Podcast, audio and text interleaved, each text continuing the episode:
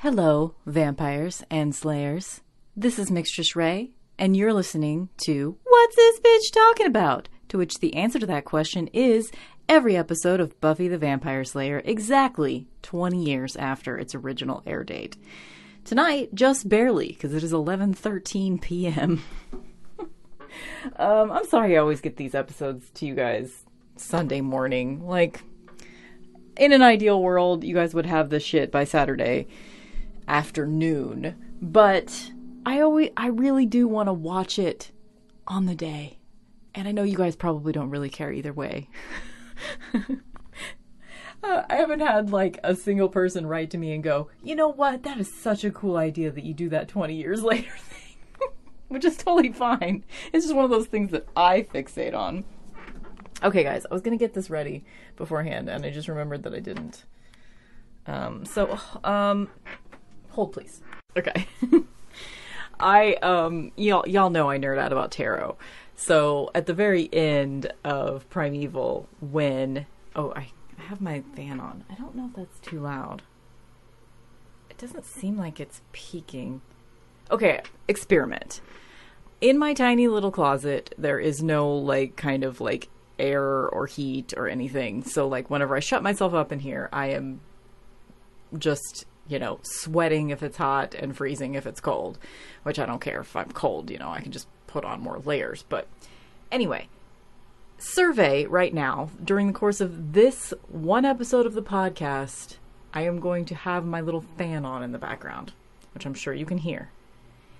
If it bothers you, let me know and I won't do it again. Mixtressradio at gmail. But if it genuinely doesn't bother you, I've always left it off um, because I figured it would just be annoying. But if it genuinely doesn't bother you, then hey, don't let me know anything. If no one lets me know anything, I might use it again. Okay, there's that. Okay, so at the end of Primeval, when they all do the adjoining spell, there are tarot cards. So y'all know, because I am a nerd about tarot, my tarot readings are still 50% off. Etsy.com slash mixtress tarot is my shop name, if you're interested. Um, so there's a tarot card used to represent each of the four of them while they're doing the enjoining spell, which I thought was really cool. And of course, y- y'all know me. I paused it and looked as closely at those cards as I possibly could.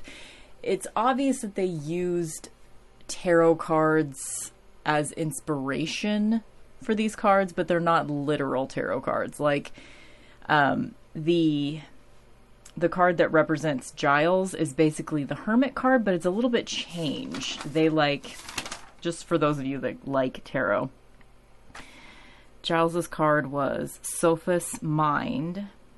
So it just said Sophus on it. And it had it was it was basically the image on the hermit card and then it had a globe and a table and a candle on it like a little writing table i think it might have even had like a feather quill on it. So it was a slightly edited hermit card. The um, one that they used for Willow, Spiritus, I think. Yeah. Um, it it was not anything from the tarot. It just was like a floating figure that had like these like funky rags. I, I mean, it looked like it was part of her dress. It, it almost looked like snakes from far away but like getting up close to it and you really could focus on her card it was just like little flowing wispy things coming off of the dress and it was a floating angelic type figure without wings.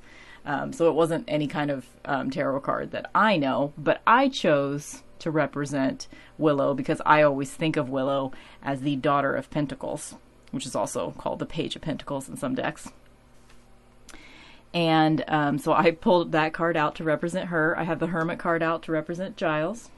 And then um, Animus, Heart, is what they called. Um, what they called Xander. Just forgot his name there for a second. Um, but it was a weird image. It was like a mixture of a couple of different knight cards in the tarot. Um, but he was holding a sword. Like it wasn't the actual Knight of Swords. It was more. It looked more like the Knight of Wands. The but he was holding a sword. But I I would never call Xander, and they were calling him Heart. So Heart is cups. So I pulled the Knight of Cups out to represent Xander today. And then you don't even get a single glimpse of Buffy's card. They cut to like an initiative scene as soon as um, Willow starts to hand that card over because she's naming each thing while she's doing the spell and handing the card over. Um, so while she's handing that card over, like you see her reach for it, but you never actually see it. But they call her Manus, the hand. So Spiritus is Willow, Animus is Xander, Sophus is Giles, and Manus, the hand, that is Buffy. And so I chose Ace of Wands to represent Buffy because I figured it would be an ace card because all the ace cards have like a hand on them. And a wand looks kind of like a stake. So if you guys have a tarot deck right now, um, if you would like to set the scene, if you happen to be hanging out at home, not doing anything else, um, and it's nighttime especially, um, recreate this spell with me. Um, all you need is, um, you don't even need tarot cards, but, you know, so as with any magic spell, you can use any tools that you already have. So what I have in front of me is four candles lit, just like um, the Scooby Gang had in this episode, and I have the Knight of Cups card, the Page of Pentacles card, the Ace of Wands, and the Hermit. Why do I do these things? I don't know, but I love it. Okay. And um, it's also since it's you know 11:20 at night on a Saturday, let's party, right? I got invited to like a socially distanced outside porch party.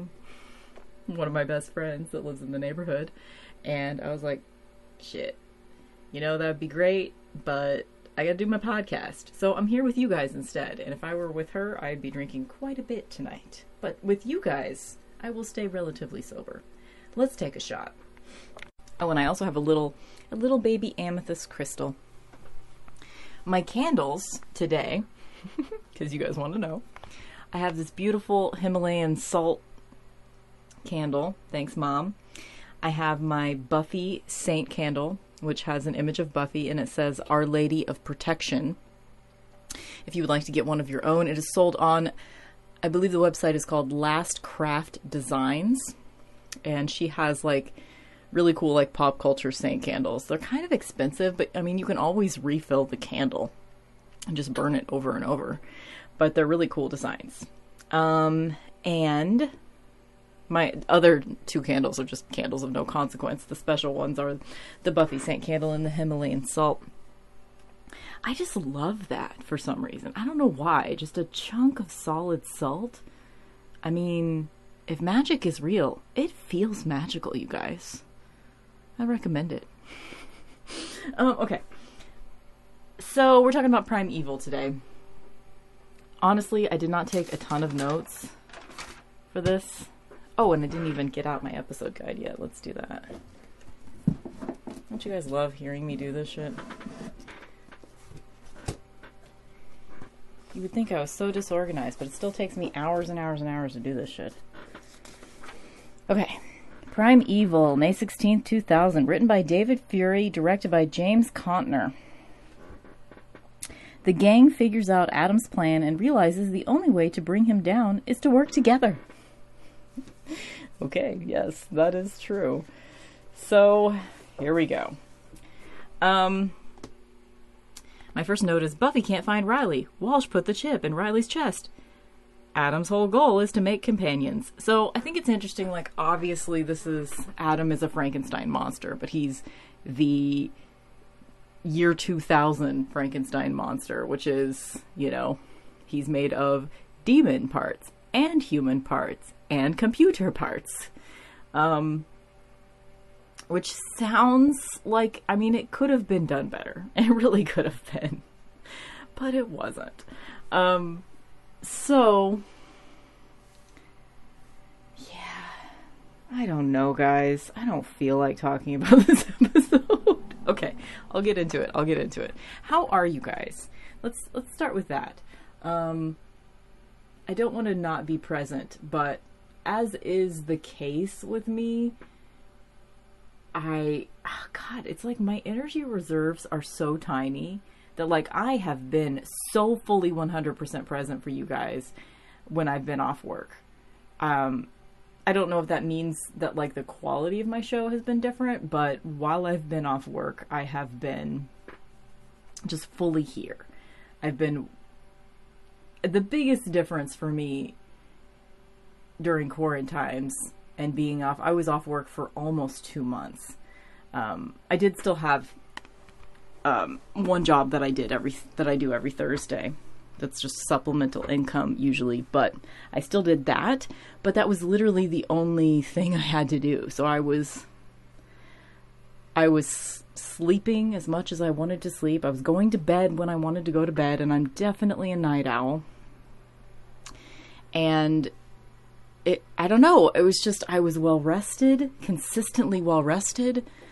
I miss it already, and I've only had 2 days of work so far of being a public servant as a librarian again. Um, I worked on my first day back was Wednesday, and then my second day was today. And it looks like I'm not even going to be working as many hours as I did before. But anyway, um, if you guys want a little bit of a library life rant, um, going back to work in a library during a pandemic.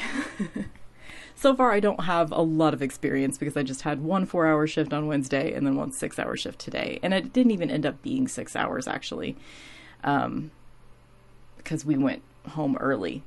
But um, yeah, it's, you know how here's what I'm thinking the case is because basically I came home and I was just completely drained.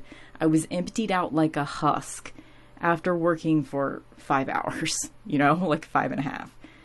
And I mean, I don't really know how to attribute that. Like, it's possible that, you know, how when you start a brand new job and like your first day, you're just like learning all these new things and you're taking in all this new information and like you're just overthinking everything because you don't know what you're doing yet and all that kind of stuff. And then you're just like super, super tired when you get home that first day.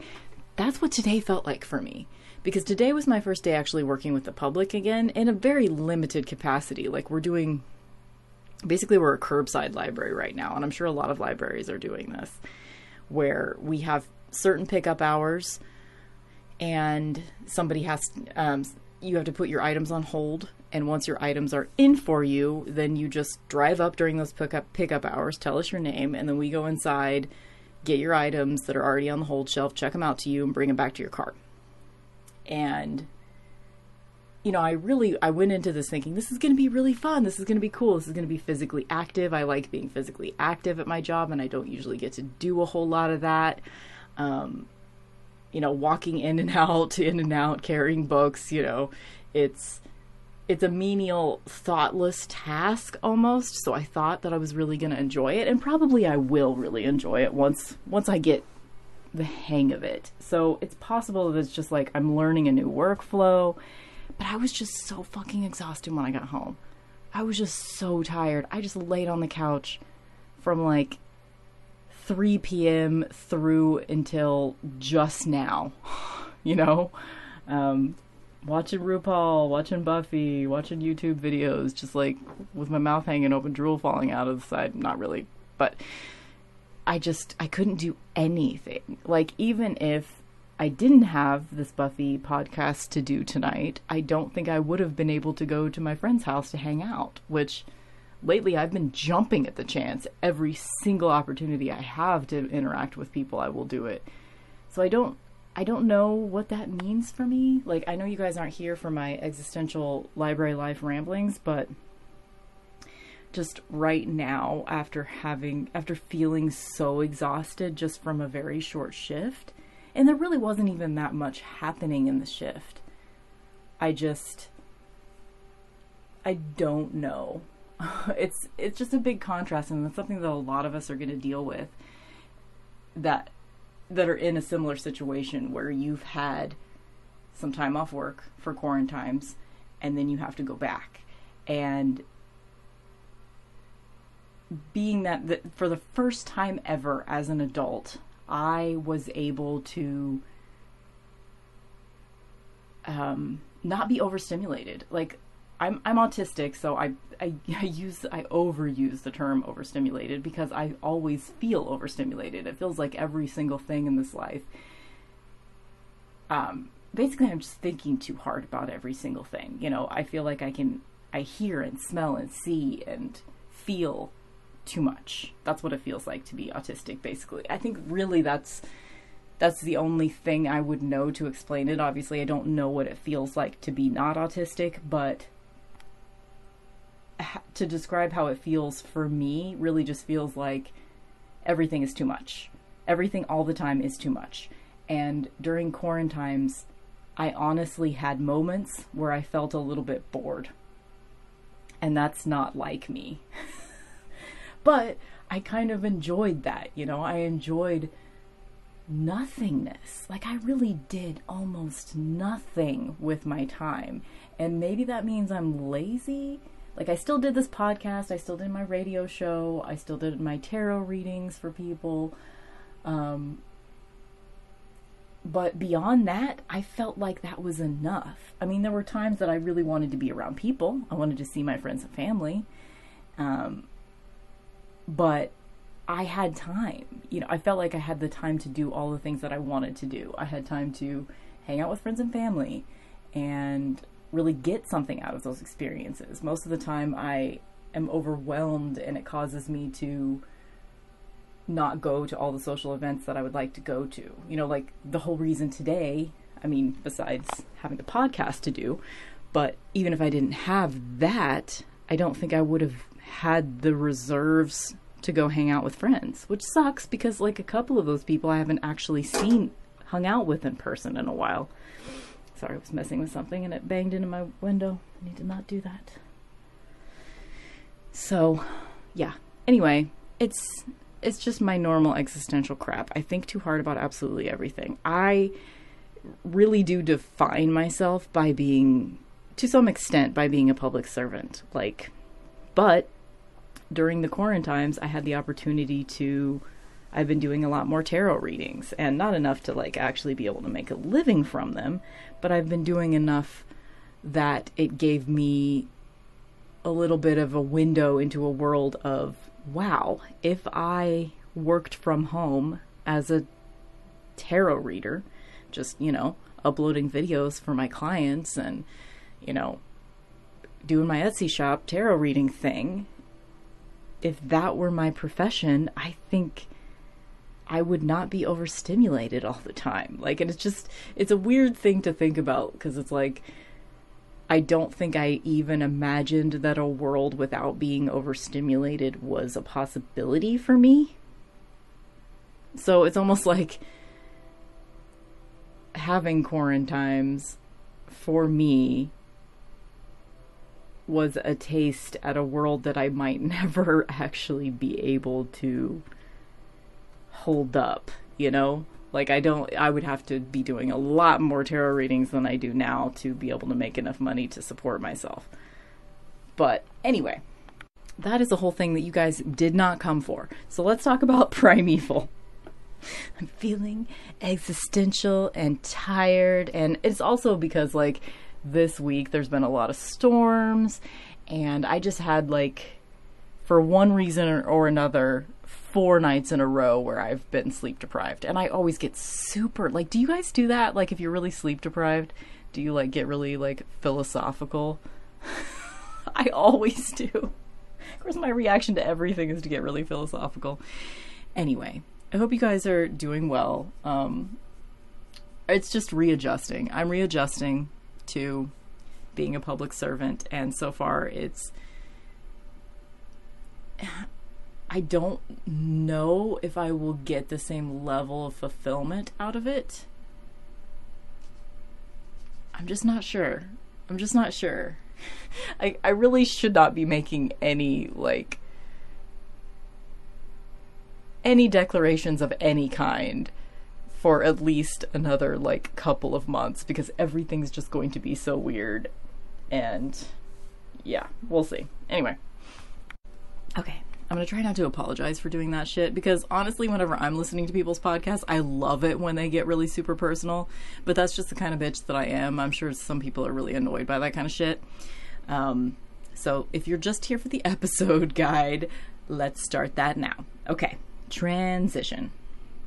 Okay, so beginning of the episode, Primeval. Buffy can't find Riley. She's like looking for him in the caves, or no, she's looking for him at the burnt out fucking school. Like, why did they decide that was a good place for him? It's awful. So I was watching the the passionate nerd TPN his Buffy episode guide on YouTube that I'm always like talking about with you guys.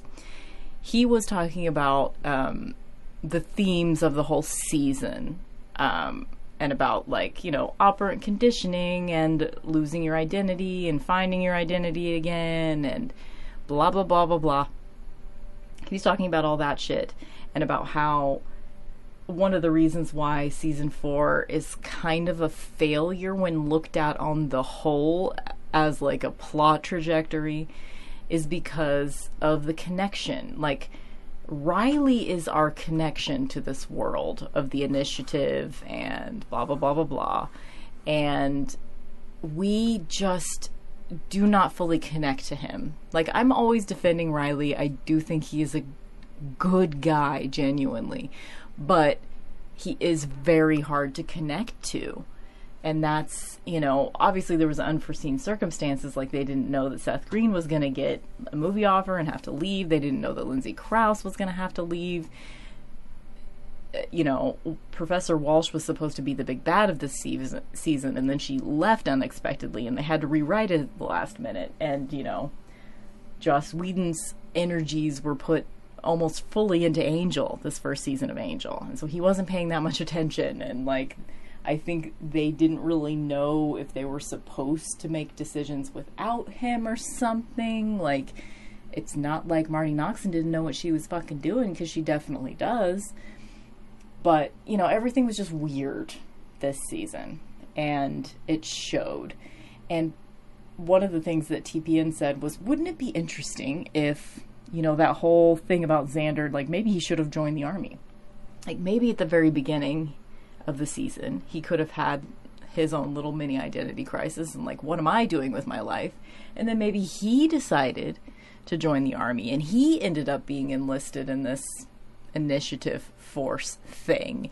And then all of these scenes with Riley in this episode or in other episodes that were focusing on Riley and his identity and where he fits in like the structured world and like the whole idea of family within family as defined by a military environment versus family as defined by Buffy.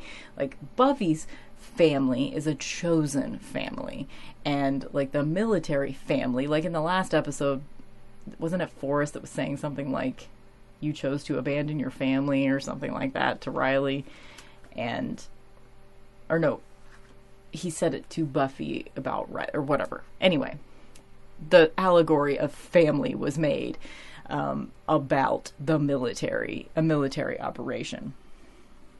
And you just the notion of like a family that is called a family because it has a bunch of rules and structures that you have to follow in order to be accepted into it, like a church or something like that, an institution that is erroneously called a family versus a chosen family, such as what Buffy has.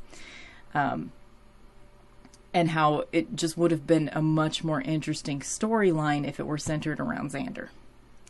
You know, um, it's not like Buffy couldn't have still had her Riley boyfriend, but making him such a big part of the plot of season four is a mistake. And I don't know if it's possible that maybe if Marc Blucas was a more experienced actor at this point in his life, um, we could have become more connected to him. I haven't seen him in anything else, so I don't know if he became a better actor or not, but I just have to suppose that he did because he stuck with it. And when he came back in season six for like a second, he was much better at that point. You know, I think this was like his first acting gig, so it just, I feel like, and maybe I'm wrong, but like, let me know if you guys ever really felt connected to Riley. Like, not, it's not about whether or not you like him, you know, because I know a lot of people don't like him, but did you ever feel connected to him? Did you ever feel invested in him? Like, I felt empathy for him and what he was going through, but I don't think it was specifically connected to him as a character. It was more just like, man, that would suck. Where you are right now would suck. You know, I thought of him more in connection with shit. I wouldn't have wanted to leave my boyfriend in my in my burned out high school if he was going through this. You know, like not I'm not connecting to Riley, you know? But I but you know, that's obviously just like a weird little supposition. Like what if this whole plot line of like identity and army versus chosen family and what if the chip had been put into Xander? You know, like we would care so much more. Not just because like Xander's been around this whole time, but but yeah, I mean because we can connect to him. Like I don't love Xander, but we would be able to connect to the story and the themes involved in this season. It's not a completely terribly thought out arc. You know, it's the whole idea of operant conditioning and like going beyond your conditioning and the whole chip thing and it could have it just could have been done better. And unfortunately some of that is because of our inability to connect to Riley. You know?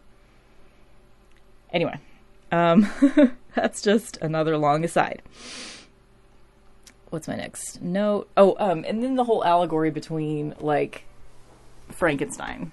Like, if I mean, Buffy's my favorite show of all time, but if you take like the plot structure of the initiative and Riley and Professor Walsh and just that whole part of the plot of season four, you know, the big bad level of the plot of season four versus Frankenstein, the Modern Prometheus by Mary Shelley, which is kind of some of the themes that this season is based off of.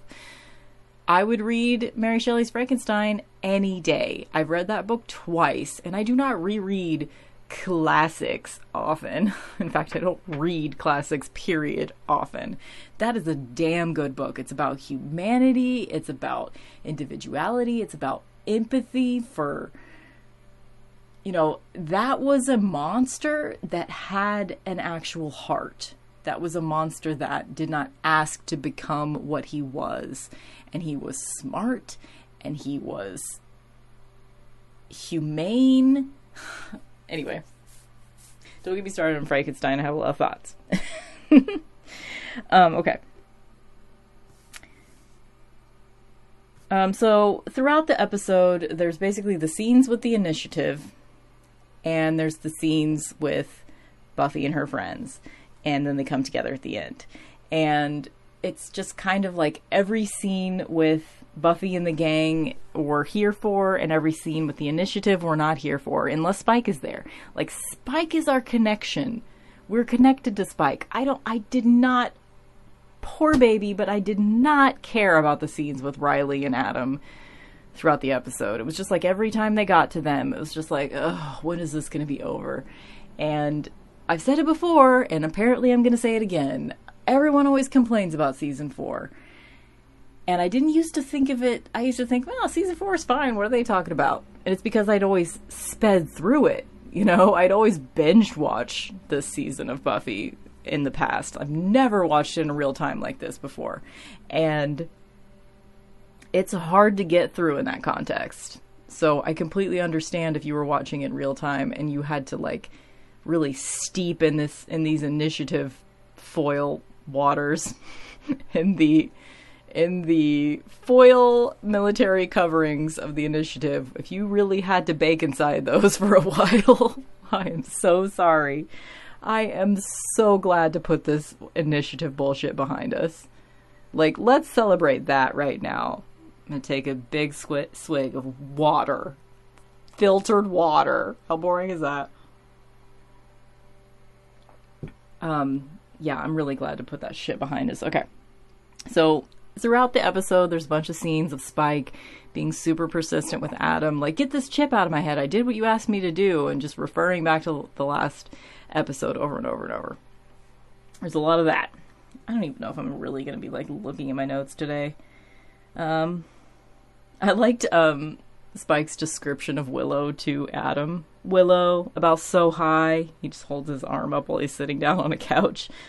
Perky, good with math, natural choice. Natural choice for like who Buffy would get to de-encrypt the files or whatever. Who cares? Anyway, my next note is sexy robe, Giles. So Giles is all hungover after the events of, you know, the night before when they all fought and he was super drunk. And Willow's gone back with Tara to get her computer. And he is like in his robe, obviously hungover. And it's a really nice, it's like a super deep, like burgundy purple like textured, like it might have some sort of paisley or flower pattern on it or something. Sexy. Yes. um, and then my other choice was, uh, or my other note was Tara's purple mauve frosty lipstick. So I can't decide in the scene what is sexier, Giles's robe or Tara's frosty mauve purple purpley mauve lipstick. Let me know. Um, if I had any hope that you guys would answer surveys, I would put up a survey to see which of, which of, which of those two things in this scene were sexiest for this episode. because I can't decide. Um, she's just Tara's just like standing there, like smiling sweetly while while Willow's asking Giles if she can get her computer back, and Giles is like, "Will you be working here, typing, talking?" I loved that little touch. Because everybody knows he's hungover.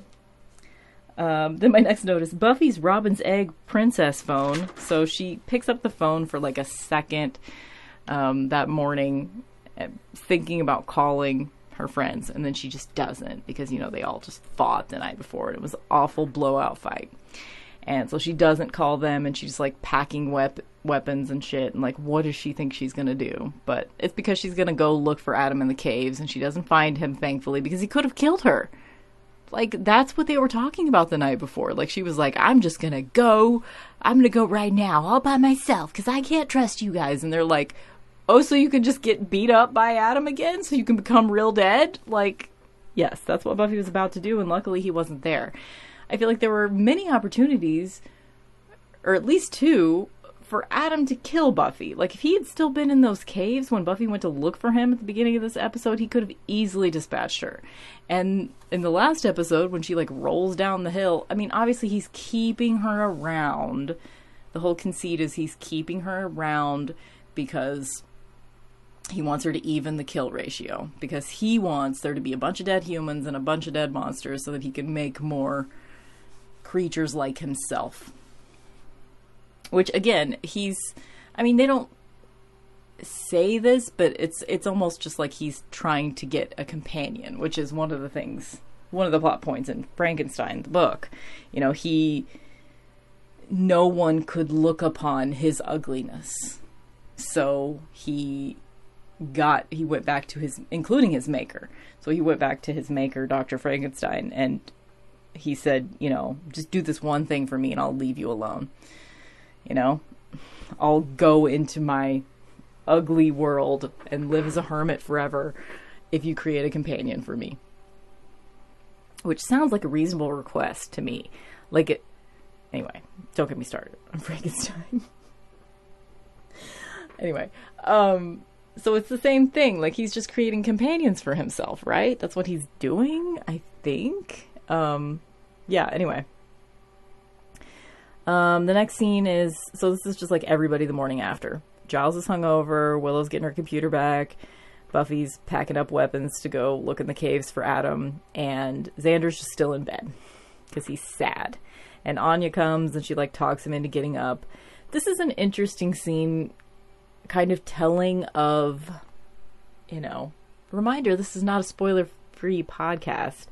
Um, Xander leaves Anya at the altar, and something about Anya that she just never really wraps her head around. This is kind of like a little foreshadowing moment almost for me. A little bit just just of her mindset where she is. You know, like he's saying all this stuff like he's having sort of an existential crisis about his life. Like what am I doing with my life?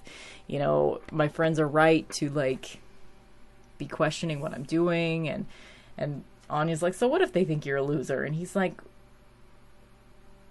and she says, you know, I love you. Like, who cares what they think of you? And he's like, yeah, yeah, whatever. Um, and obviously he's not convinced. He does care what they think because for Xander, he's a little bit more psychologically secure than Anya because he has friends you know, he has people in his life that are important to him besides Anya. And Anya doesn't have that. She puts absolutely everything into Xander. And that's part of the reason. It's not just because Xander's an asshole, which obviously he is, but it's not just that. You know, it's not.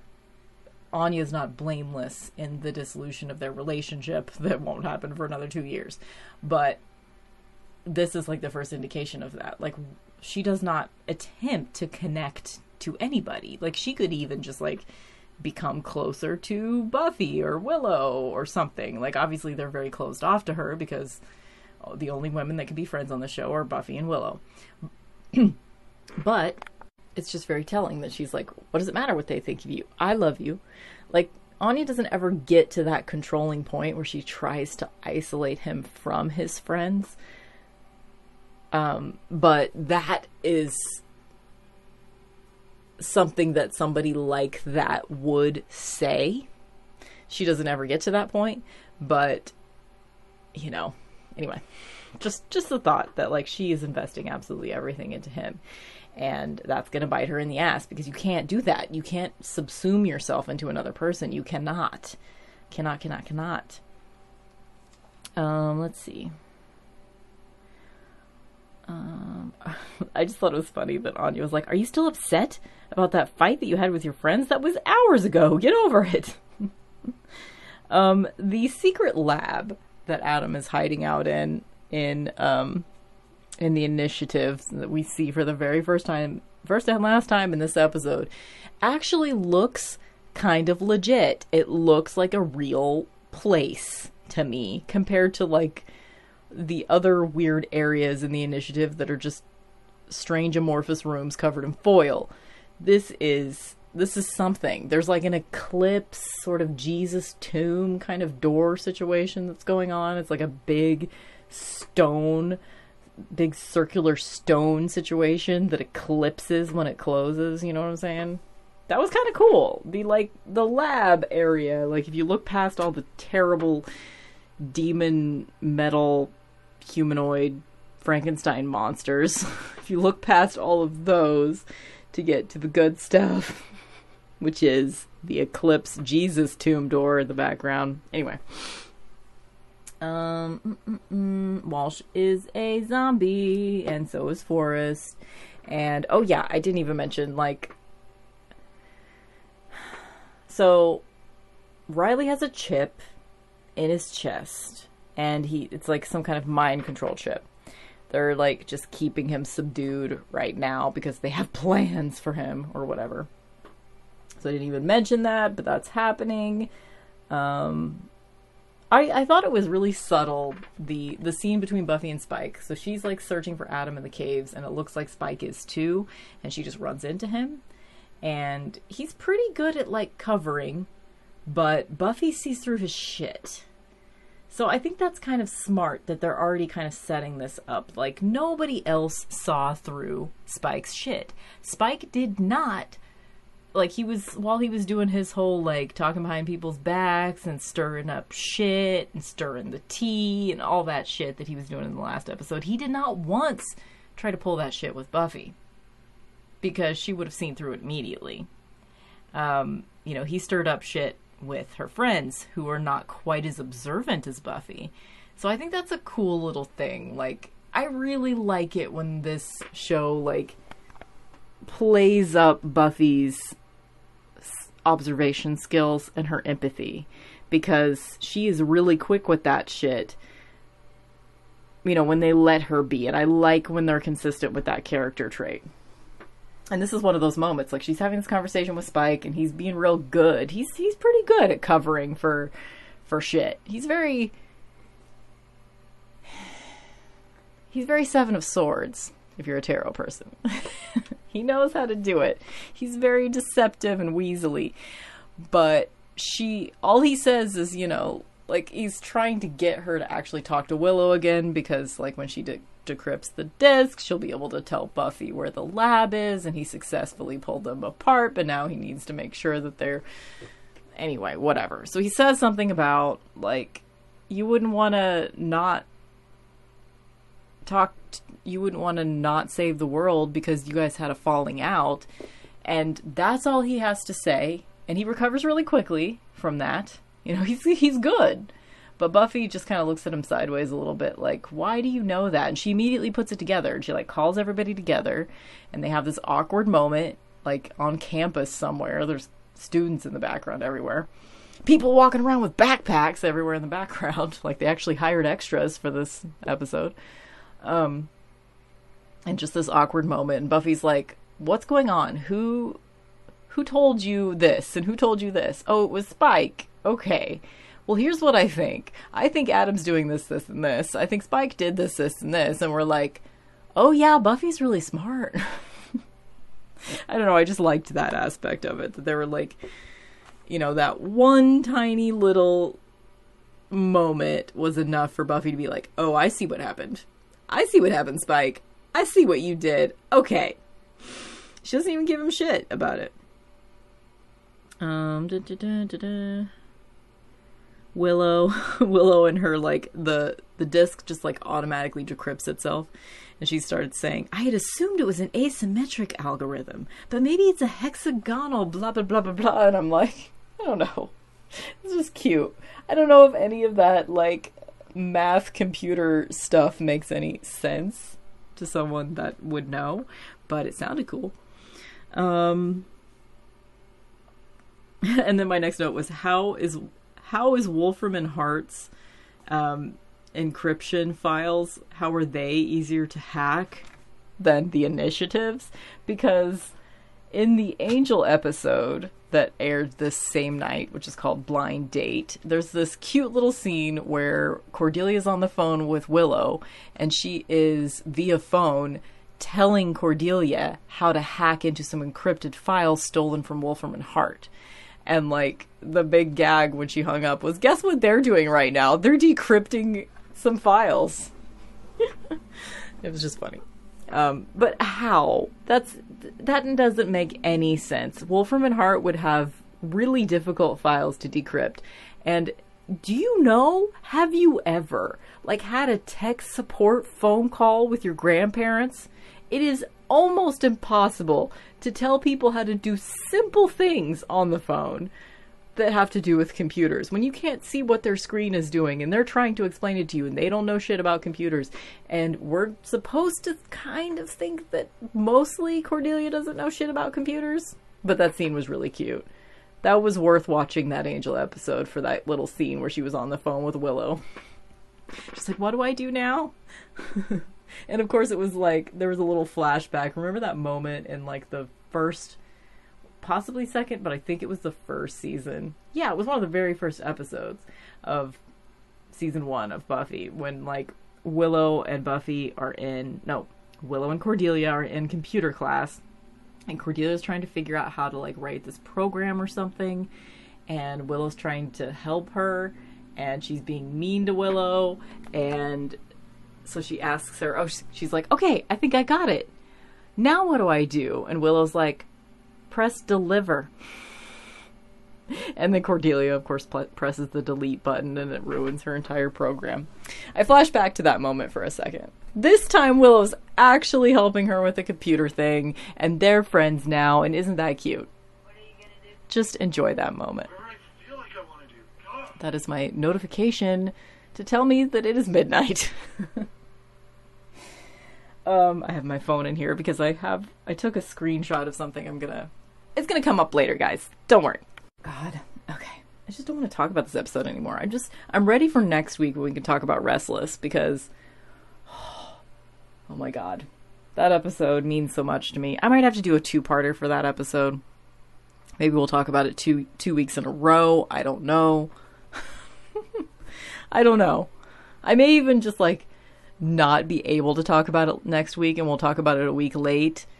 Um, let me know if that bothers you. Um, because it might be what I do. Because I do have to work next week too, and I don't want it to be another scenario where I'm like super worn out for whatever reason, and then I don't put my entire effort into it because it's important. Um, so anyway, um, that's just a thought. It's not a plan. Um, I generally don't like to do things like not in the right time schedule, but since Restless is my most favorite episode of Buffy ever, I want to do it justice, so I might break the rules a little bit on that one. So if you don't get an episode next week, um, it's not because I died, most likely. Um, I'll be back the week after, just in case I don't know if that's what's going to happen, but just in case, I just suddenly thought of that. That, like, let's give myself another week if I need it. Might not need it, but if you don't get an episode next week, you'll know why. Okay. Um, where are we? Oh, Forrest does this little, like, hand wave pointing thing that is kind of draggy, kind of a drag queen move it's just this subtle little moment when he's talking to Riley whenever Riley first sees him and he's talking about how his life is so much better now and blah blah blah and he does this little pointy hand wave like zigzaggy motion and he almost does like a head cock thing with it. And I just thought that was interesting to note if you guys are of the opinion that Forrest is secretly in love with Riley. Of which there is there are a lot of subtext subtextual clues to that effect. To that end. See, I'm I forgot my words. Sleep deprivation, you guys. It's no joke. It's also hot. I haven't turned the air on yet, but I'm about this close, you guys. This close. Um, it's probably not even that hot. I'm gonna check the temperature right now because I got my phone right here, so you guys can know.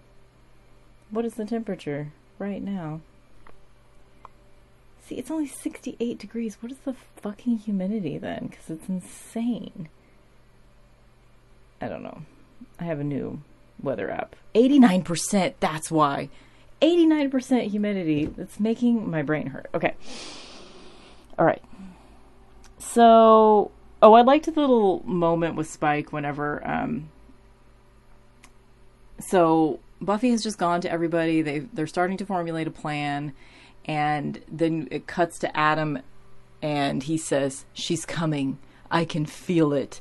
And just as you're like, What? Why can you feel it? Shut up, Adam. Spike's like, Oh, you got a chunk of prognosticating demon in there somewhere?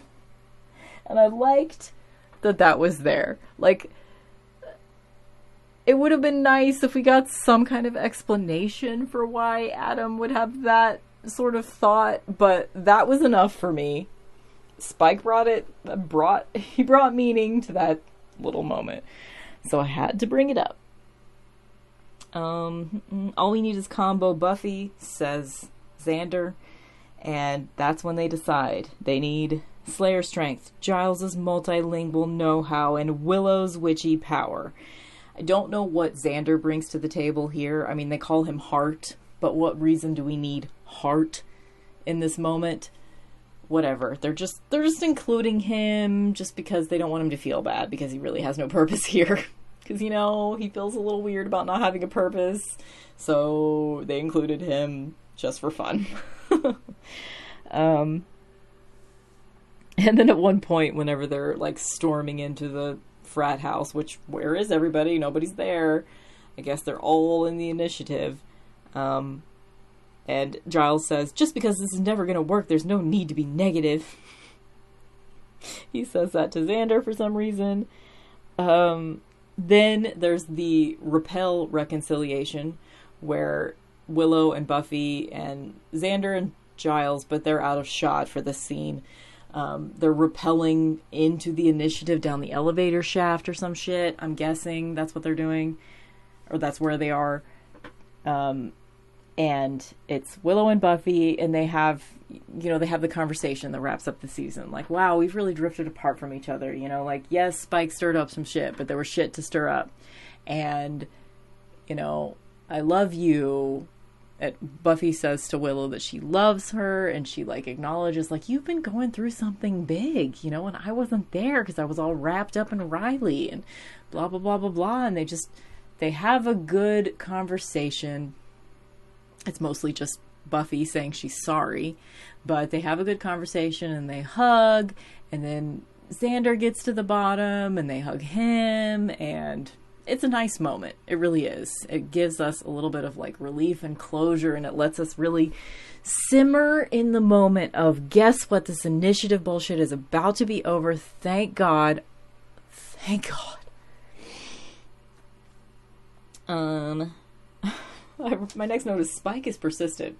Like he really is just like I mean he's really our only connection to the stupid initiative world, but like ev- there's many scenes in this episode with like Spike just hounding Adam continuously. Like, you said you were going to take this chip. It's time now. I did what you asked me to do. Come on. And he's just every every single scene is just like, how about now? Are you ready now? um, and at one point he says, paging Dr. Omi one. Thought that was funny. Um, my next note is Adam's fingernails. Ooh. Like, he's like, there's this one little a couple of different moments where they show him like flipping switches when he's turning the power off to the initiative or some shit. And it's just awful. It's just awful. It's like he's wearing one of those like rubber Halloween gloves that have the like dark, gnarly textured, pointy, brownish, mossy green fingernail. Ugh. I just, I can't, I can't. It just looks bad. I mean, I know they didn't have a big budget but couldn't they have like I don't know, just like I don't know. Maybe the guy that plays Adam just has really graceful, long and spindly fingers and there's just no way they could have made them look grotesque without whatever. Anyway, it looked awful.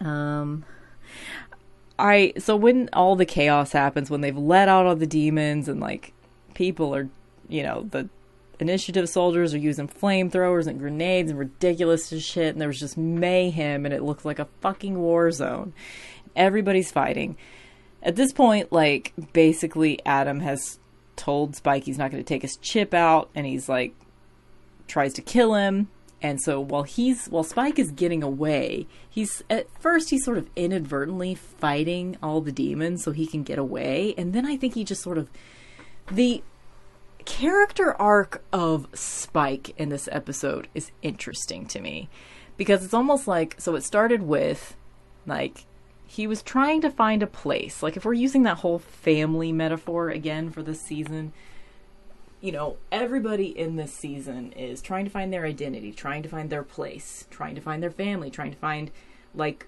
like RuPaul would call it trying to find your tribe. He's trying to do that like every character is trying to do that. So Spike is doing it by like he felt at home with vampires, obviously, back when he didn't have a chip. So he's trying to get back to that. And it is interesting to me how quickly, like, he's obviously very persistent throughout this episode. Like, take the chip out, take the chip out. Seriously, are you going to do it? How about now? But as soon as, like, it is, as soon as Adam's like, no, basically, he accepts it pretty quickly. Like he starts running away because his life is threatened and he starts fighting the demons and then he just kind of gets into fighting the demons and then by the end of the episode he's he says what does he say? He says they start talking about like getting as many soldiers out as they can at the very end and he's like, "Well, let's go save them by gum." And he means it actually, I think. I mean, at this point you know, he's been reluctantly thrown into the middle of the fray with the Scooby Gang a bunch of times throughout this entire season. And at this point, he's kind of choosing to be with them. And he will be from now on. But I think this is possibly the first moment we're seeing him just make the choice. You know, he. I think Spike is unwilling to just fly out there completely on his own. He has to have people. He has to have a place where he fits. And even if the place where he fits is just with Drusilla or with Buffy, it doesn't matter. You know, he focuses on. I mean, at this point, he doesn't realize he's in love with Buffy, and that could be the motivation for absolutely everything. But it's just interesting to me that, like, he's basically, as soon as he realizes, well, I'm not going to get to be back in the vampire club because Adam's not going to take the chip out, so I guess I got to go back to Buffy. You know, he's choosing the side of good. And I was thinking about also, like, the whole experiment of the initiative. Like, they were trying to do behavior modifications. Like, possibly the end game was to put a bunch of behavior modification chips in a bunch of different kinds of vampires and demons, but we don't ever encounter another vampire or demon that has a chip from this experiment. And probably that's just because the show didn't care enough to like put that kind of characterization in any other vampires or demons. They just gave it to Spike because they wanted a reason to keep him around. Most likely that was the motivation. But the fact that they were able to achieve, since this is a show, Buffy is ultimately a show about morality, and since they were able to achieve the chip behavior modification in Spike, it's possible that they were able to do that to Spike and only Spike because he had the potential to become good. I think he is a rare vampire in that, you know, he gets more characterization, but he's a rare vampire in that in the Buffyverse in that he loves. He genuinely loves. Like you don't see that sort of like selfless puppy dog love in any other vampire. Like you see it in Angel, but only when he has a soul. Spike is able to retain a level of just Knight of Cups, honestly. um, a level of just like romantic love that he had as a human even when he loses his soul that no other vampire seems to have. Like even Drusilla, like I think she liked that she had Spike on her side, but did she genuinely feel love for him in the way that he loved her? I think the potential in Spike to become good was available, and in the morality tale of Buffy the Vampire Slayer, perhaps that's the reason why he was the only vampire that the chip worked on effectively. Like we don't see any evidence that they even did it to any other vampire or demon, but one would assume that they would have. It wouldn't have just been Spike. He wouldn't have been the first and last experiment. He was the one that worked. The chip worked in him exactly the way they wanted it to. And maybe that's because he has the potential for good. Anyway, didn't know I was going to talk about Spike so much. Um, Buffy finds Riley. He can't talk because, you know, be- behavior modification chip. Um, I talked about all the tarot cards. Um, I resisted the urge. I really like to, whenever there are like spells in Buffy, I like to write down the wording and the spells. I didn't do that, but I did take note of the moment that Willow says, Daughter of Sineya, Sineya, daughter of Sineya, first of the ones. So this is the moment that is the um what is the word? I don't know the word. The reason for the dream episode that we're going to have next week or the week after if I, you know, for some reason need an extra week. This is the reason for it because she says daughter of Sineya, first of the ones. I actually I want to look up Sineya and see is that a goddess or something? What is Sineya? Oh, okay.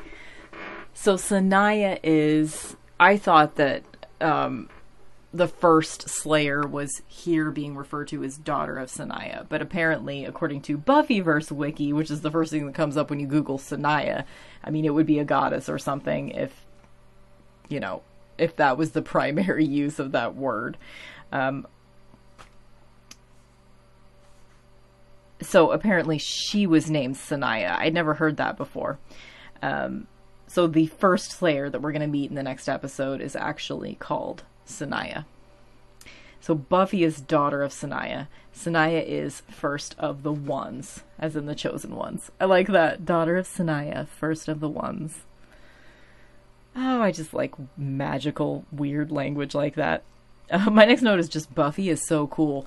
This, with all the like bullshit of Adam and Riley and the initiative and Forrest and blah, all that crap, I love this fight scene. I love it when they all become one. When four become one. I really love it because Buffy's eyes get all like yellow and then all their voices are combined together and then she chants Sumerian and then she does the whole Neo thing like she stops bullets and she turns them into doves and I love that kind of fighting like, it's one of the reasons why I love The Matrix.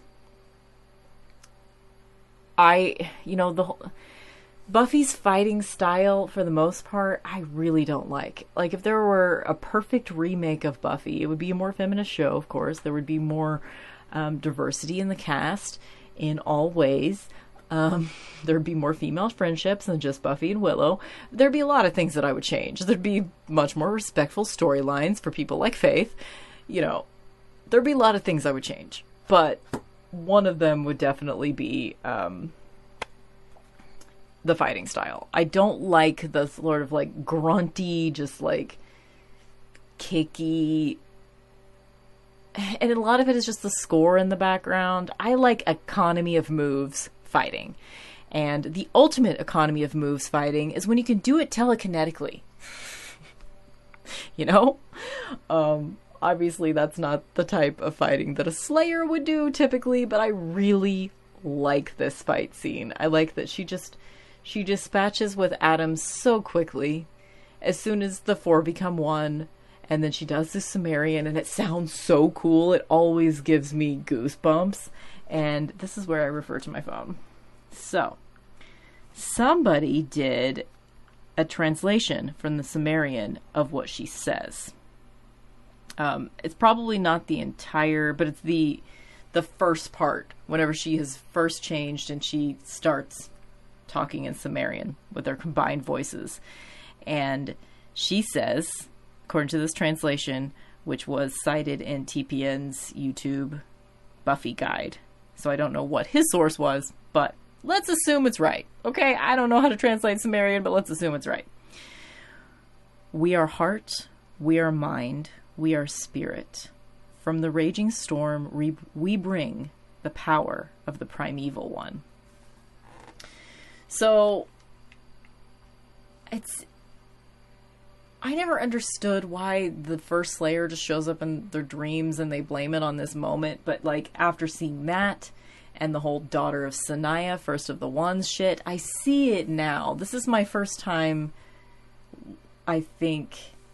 It's only been it feels like it's been forever, but like it's been like three to five years since I realized that the only way I can understand what's going on in TV and movies is if I turn the subtitles on. I have to read what's going on to know what's going on. so I've just like always been in the dark of a lot of things about Buffy. So in some ways doing this rewatch project with you guys, being that it's probably the first time I've seen most of these episodes with subtitles, means that like I'm kind of seeing it all for the first time with you guys. Like I'm understanding the plot in ways that I never did before. Like I don't think I ever before now even understood what the fuck Adam was trying to do, and now it's perfectly clear to me. He was trying to make companions. He was trying to get parts. Like even though they said that, it didn't register with me because I wasn't reading it. I had a friend come up to me today and I still don't know what she was trying to tell me, but it was something very simple. And our conversation lasted all of 20 seconds, maybe. And I never understood what she was trying to tell me because and, and it's even harder for me now because I have to wear a mask as a public servant, um, understandably, right now. But like, so I can't see people's mouths when they're talking, and I think that makes it even harder for me to understand what they're saying. It's just taking a lot more concentration than usual for me to understand what people are saying, and it usually takes a lot of conversation for me to understand, a lot of concentration for me to understand what people are saying. And it's just, yeah. So anyway, I never understood the connection to the first Slayer before now, and it's it's obvious now that I can read the words. but anyway, I just liked that translation from the Sumerian. I like that they if they're since they were actually using a real language, which I didn't know that they were. I thought they were just calling it Sumerian and then just making up some shit. But I'm glad that they were actually using a real language and they were actually using something that fits in the plot. I mean, that's they're not always that thorough and consistent, so I like that they were in this case. So I just wanted to give it its props. Um, my next note is Spike kills the thing. Um, basically, he saves everybody because they're all super drained at the end of the spell, and he saves them eh, basically just because he's trying to get in good with them. He wants to belong to a family. And he's trying. he doesn't want them to know that he's trying, but he is. And of course, he's going about it the wrong way because he doesn't have a soul. But anyway. My next note was Graham is okay. So we see him and like the weird little like disjointed montage at the end when they're going back and forth between like some people that are in charge of the initiative that are on a conference call or some shit. Who knows? They're in a Zoom meeting talking about shutting it down. And so it's cutting between them sitting at the table, um, talking about shutting down the initiative and that it was a failed experiment and blah, blah, blah. And cutting to the actual initiative and Riley and Buffy and everybody getting what people are still alive out. And you see Graham for like half a second. it's like, oh, well, that's nice. I'm glad he's still alive. I think we might see him again in a future episode when Riley starts having those problems with his heart in the next season or whatever. I think we might see Graham again. Surely we do, because he's the only face that we would recognize. Surely we do. Anyway, I, I don't know. But Graham's okay. The reasonable friend of Riley's. He's okay. Okay, and then the very last um, thing that is said in the episode is from those higher up guys sitting at the sitting in the Zoom meeting, and they say, "Burn it down and salt the earth." So they're shutting down the entire experiment. It's over. They give a little bit of props to Buffy. They're like, the only reason why any of our soldiers are still alive is because of a group of insurrectionists or something. Whatever, whatever wording he uses. So, okay, let's talk about Angel for a second, and then we'll do the ratings. Um, I did not take a lot of notes for the Angel episode. It was basically an episode about Lindsey, like he's trying to decide if he wants to go over to the good side, if he wants to if he wants to it's kind of it's kind of a good or bad family situation too over on Angel. So the only notes I took for Angel are it's their world structured for power, not truth. So this is something that Angel is saying in regards to Wolfram and Hart. Um, then that whole Cordelia talking to Willow scene that I told you guys about before, that was cute. This is where the Shanshu prophecy comes in, which is a big deal on Angel. So we will probably talk about that a little bit. Um, so Angel finds himself, so he's trying to steal some files from Wolfram and Hart in this episode, and he sees a scroll in the room where he's stealing files from, and he's just drawn to it, and he grabs it just like without even thinking. Like he just grabs it. And um, basically, that moment, that's when the alarms go off, and Lindsey ends up getting kind of captured again. And like, anyway, doesn't fucking matter. Who cares about Lindsey? I don't even want to talk about this fucking Angel episode. But the Shanshu prophecy is going to become a big plot point at the end of the season for Angel. Maybe that's what we'll do. Maybe we'll talk about the Angel episode next week. Kind of do like a little bit of a shorter episode a little bit less serious, because the end of Angel seasons are probably going to be heavy enough that I want to have an actual conversation. Whereas most of the time with Angel episodes, I'm just like, whatever, and I say four sentences. But yeah, let's have that be the tentative plan. And if you guys don't like it, let me know. But um, that might work out better. Or maybe I'll talk about Restless next week and I'll actually spend a week talking about Angel. I don't know. I don't know what the fuck I'm doing. Why do I why do I talk about things when I don't know what I'm doing? Something's to happen. I don't know what. Okay.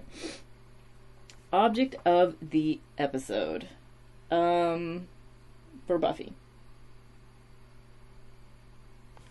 I'm to go with Buffy's Robin's Egg Blue Princess phone. And yeah, look it up. A Princess phone is just a style of vintage phone, and that's what she has, I think. And it, I don't think it's always there, but it was there in this episode. So, Prin, P to the R to the N to the cess. Okay, Princess phone. Outfit of the episode. Uh, didn't they all suck? I mean, they were all just very nondescript. Buffy was wearing like a white sheer shirt through most of the episode. I'm gonna go with Giles in his robe because that is like one of the only things I can think of that was a moment where I was like, that looks good. Um, quote of the episode. Fuck, I don't know. Will you be working here? Typing? Talking? Maybe it's that. There wasn't a lot of like witty dialogue in this episode. So we're just gonna say, who cares, but it's probably that one. MVP of the episode. Well, shit. It's pretty much the season ending episode, even though we have the dream episode, but that's kind of an extra. It's kind of a bonus. Hmm. Who's?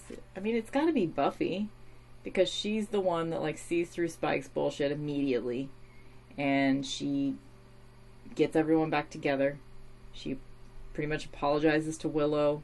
So she not only like gets everybody to work together again, but she has the conversation that is needed that starts the hug that is the actual like emotional healing moment that they all needed. Like they probably couldn't have actually done the enjoining spell if that conversation hadn't happened. And Buffy initiated that. And so yeah, we'll give it to Buffy. And then 5 by 5 ratings, treatment of women in this episode. I mean, all you fucking get is Buffy and Willow, and then Anya for like a second, and Tara for like a second.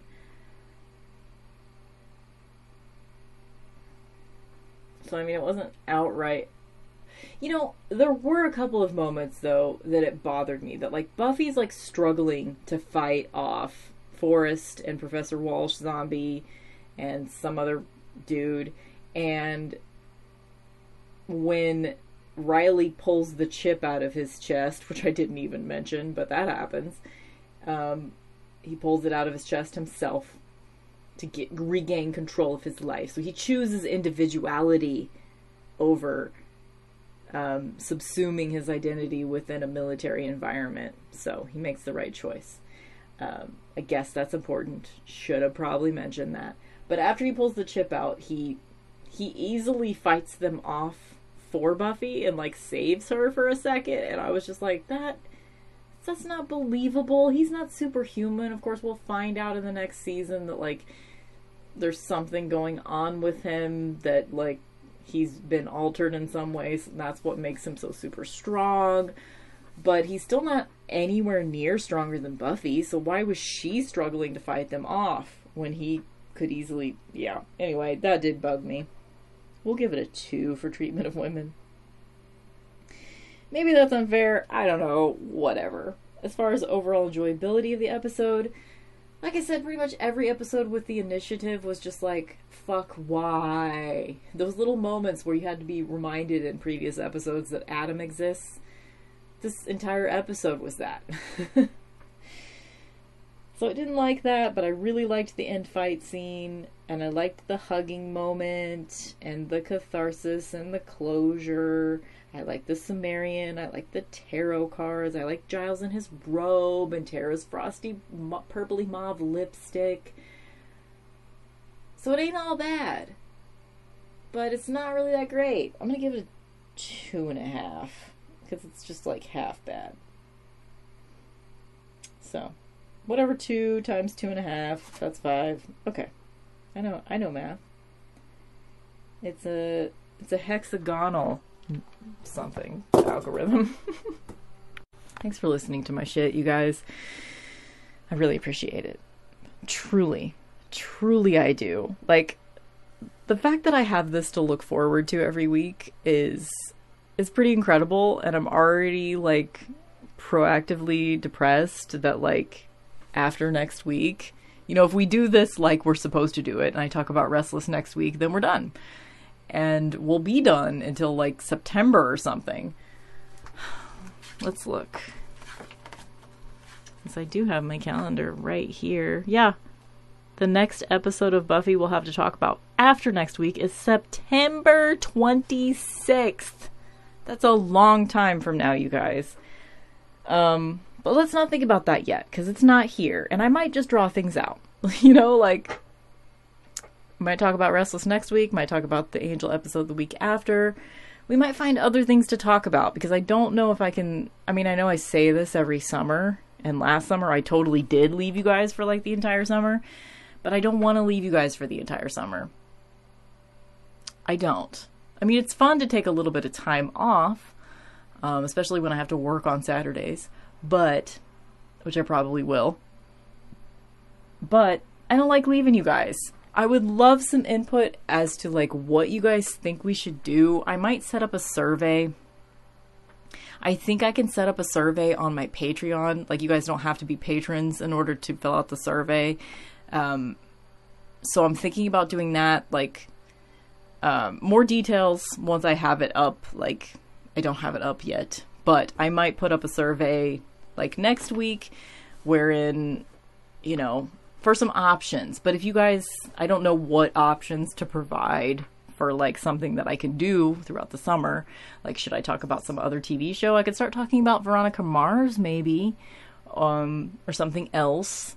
Uh, or maybe we could just do an Angel watch. That's an idea because I don't normally take notes when I watch Angel. And but I like watching it on the same night that it was on before. Hmm. But Buffy and Angel don't really, after this season, they don't really, there's not really any other crossovers. There's like one or two more times that Angel goes to the Buffy show, but I don't know if Buffy ever goes back to Angel. So it really doesn't cross over much in the future. So I don't know. What do you guys think? Do you guys want me to talk about Angel more? And if you do, maybe we can spend the summer doing that and just talk about those episodes completely out of context of the actual t- anniversary dates and just go through it. I probably won't be quite as impassioned about talking about Angel, but y'all know I can talk, so I'll probably still talk for at least 45 minutes. But yeah, I don't know. What do you guys think? We could talk about Angel. We could talk about Veronica Mars this summer. We could talk about movies. Like, what do you want to do? Um, let me know if you have any specific ideas. If no one lets me know anything, mixtressradio at gmail is where you can send those thoughts. Then I can put up a survey or something and I'll let you guys know whenever that's available. Okay, so I will see you guys next week. Probably unless for some reason I'm emptied out like a husk again and I just decide to wait an extra week. Who knows? I'm telling you nothing specific because I don't know at this moment how I'm going to feel a week from today. Being so overly dramatic. I probably just need to get used to the way that things are and it'll be fine. Um, I'm just very tired right now. So maybe next week I'll be less sleep deprived and I'll apologize to you guys for being such a mess this week. Thanks for listening. Y'all are the best. I will see you guys next week, most likely. Bye.